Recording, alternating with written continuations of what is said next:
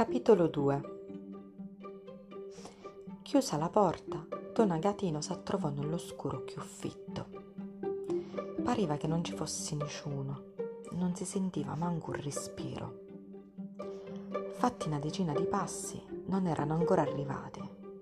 All'anima del salottino, ma quando era grande.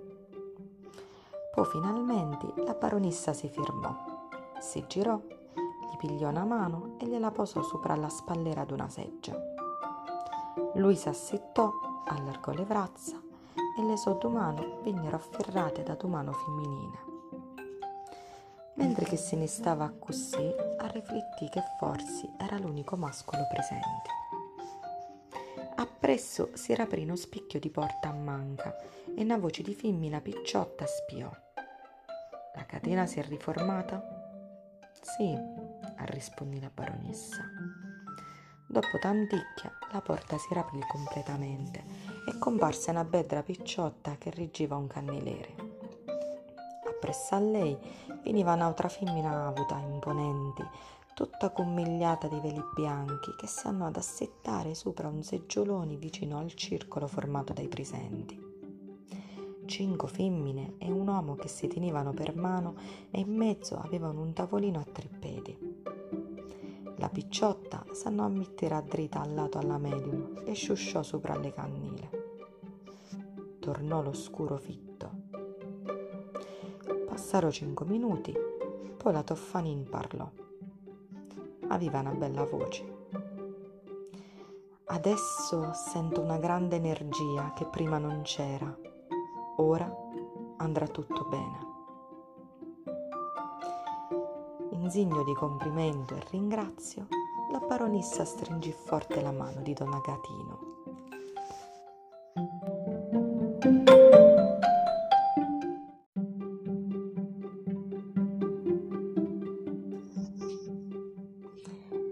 Vuoi per il viaggio, vuoi per l'oscuro che c'era, vuoi per il silenzio.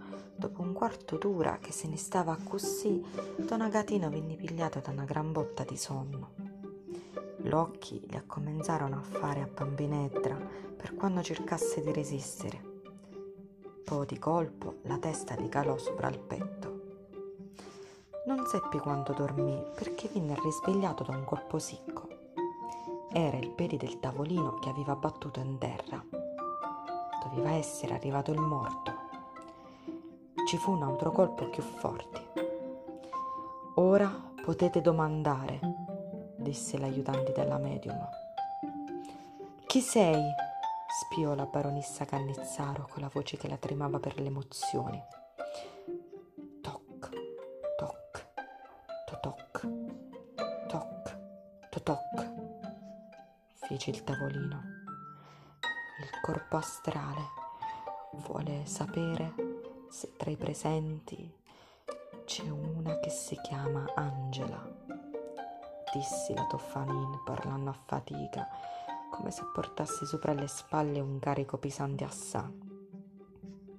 Don Agatino sentì la mano della contessa ruvolito a diventare di colpo bagnata di sudori. C'è, sono Angela Scozzari Ruvolito, fece la contessa. E allora capitò una cosa incredibile. Stavolta non ci fu il toc toc del tavolino, parlare fu la stessa medium, con una voce profonda mascolina, completamente stracangiata, e in siciliano. Angela, Angeluzza me bedra, cori tu lume cori, quanto ti hai disiata, ma riconosci? La mano della femmina che Don Agatino stringeva diventò più bagnata e tremante. Tancredi! Squasi gridò. Sì, Tancredi Mortillaro di Baiocca, sugno. Don Agatino appizzò l'orecchio. Aveva digiuto che il principe Tancredi, cinque anni avanti, era scomparuto da un giorno all'altro e nessuno aveva saputo più niente. Perché te ne sei andato? spiò la contessa ruvolito sospirosa. Annato? Annato?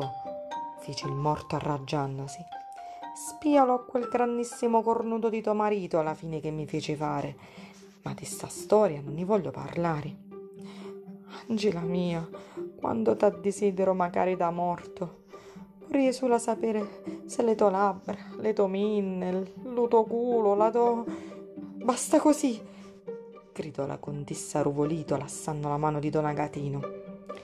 Magari la baronessa Cannizzaro gli lassò la mano, si susì e corrì fuori dal salottino. Tornò dopo tanticchia, seguita da duca Mareri, ognuno dei quali portava due cannilabri. La medium si lamentiava, aviva lavava la bucca e si turcignava tutta. La sua aiutanti le teniva le mani. Me ne vado, disse decisa la contessa ruvolito tra le lagrime. Buonasera a tutti. T'accompagno, fece la padrona di casa. Visto e considerato che era l'unico uomo presente, Don Agatino s'avvicinò all'aiutante. Ha bisogno di qualcosa? Sì, grazie, se mi aiuta a portarla nella stanza accanto. Don Agatino era un quarantacinquino attraenti, un bell'uomo eleganti, nudo di corporatura, ma era un fascio di muscoli e nervi. Si cagliò, pigliò in botiri la medium e seguì l'aiutante. La metta sul letto, disse la picciotta. Don Agatino bidì. Com'è forte lei? Non sembra, esclamò ammirativa l'aiutante. Era una gran bedra picciotta, appena sotto la trentina, avuta, una bocca rossa come una cirasa, coi capelli nivori tutti ricci e un paro d'occhi grandi e sparluccicanti che ghittavano fuoco. E ora che facciamo? le spiò Don Agatino. Non credo che la seduta possa riprendere. Genoveffa è molto stanca e oltretutto manca una persona per la catena. Beh, allora io... La prego, mi tenga compagnia, fece l'aiutante calandosi a vedere come stava la medium. Le passò a legge una mano sopra la fronte. Dorme, dissi, e andò ad assettarsi sopra una seggia. Don Agatino si mise sopra la seggia al lato. Mi chiamo Saveria De Grandis, fece la picciotta aprendogli la mano. Piacere, Agatino Fazio. È da molto che si interessa di spiritismo. Questa è la prima seduta alla quale assisto. Quindi è venuto per pura curiosità. Beh, non precisamente. Avevo in mente di invitare la signora Medium a fare una seduta spiritica a casa mia. Lei è di Palermo? No, di Vigata, a tre ore di treno. La picciotta se ne restò un pezzo muta.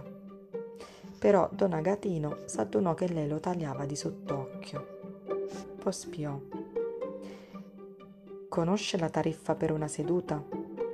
No, ma se... Guardi, sono mille lire escluso il rimborso del viaggio, il vitto e l'alloggio per Genoveffa e per me. Cara era, ma forse ne valeva la spesa. Noi, proseguì Saveria, partiamo domattina per Catania, dove staremo due giorni. Poi ci trasferiremo a Messina per altri due giorni e quindi torneremo a Palermo per imbarcarci. Si potrebbe ritardare la partenza di un giorno e venire a Vigata, sempre che Genoveffa sia disposta. Ma penso che sarà difficile. Si affatica molto a viaggiare. Vorrei poter parlare con la signora per pochi minuti e cercare di convincerla. Non ce n'è bisogno. Cercherò di convincerla io, fece Saveria.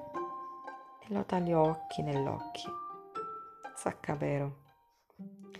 Naturalmente sarà mio dovere sdebitarmi con lei per l'aiutante.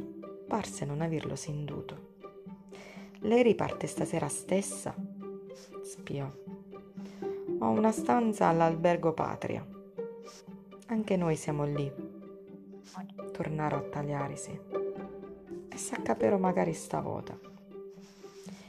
Don Agatino ritenni che non avevano più niente da dirsi. Sì, su sì, ma per essere certo dell'intesa con la picciotta avanzò una proposta. Se lei fosse così gentile da farmi avere una risposta in serata, io me ne ripartirei. Non dubiti, anche se dovrò tenere compagnia a Genoveffa che s'addormenta verso la mezzanotte. L'aspetterò nella mia camera, la 42, feci Don Agatino. In quel momento trasi la baronessa. Sono andate via tutte. Come sta la nostra medium? Riposa, rispondì l'aiutante. Credo che tra una mezz'oretta al massimo sarà in grado d'alzarsi.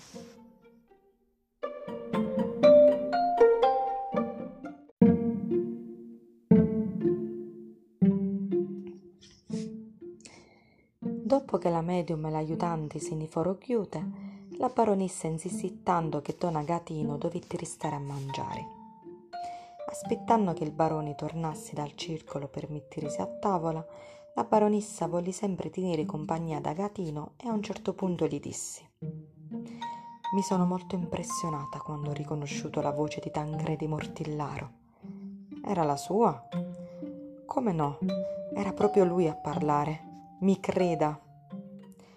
Per delicatezza, Don Agatino cangiò discorso perché il morto aveva detto chiaro e tonno che era stato ammazzato dal marito della contessa Ruvolito. Ma non era cosa di parlare in un salotto nobili come a quello di casa Cannizzaro. E magari perché la baronessa, a questo dettaglio, pareva non averci fatto caso.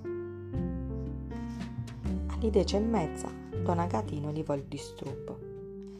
La baronessa voleva farlo accompagnare con una sua carrozza ma lui arrefutò. Siccome che aveva tempo, se la fece a piedi fino all'albergo. Poi in camera si levò i vestiti, si lavò, si rimise sugli pantaluna, pigliò dal portafogli cinque biglietti da cento, li posò sopra il comodino e si stinnicchiò nel lettino a chiazza. Accomenzò a leggere i giornali ma dopo tanticchia si perse dal re al pensiero di quelli che avrebbe dovuto spiare a Saverio, la quale doppiò alla porta della camera a mezzanotte e dieci. È aperta, fici Don Agatino. La picciotta trasì richiuse a chiave. S'avvicinò al letto. Era in vistaglia. Si la livò. Si era mettuto un profumo che strubbava fatti più in là, dissi, acchianando con un ginocchio sopra la coperta.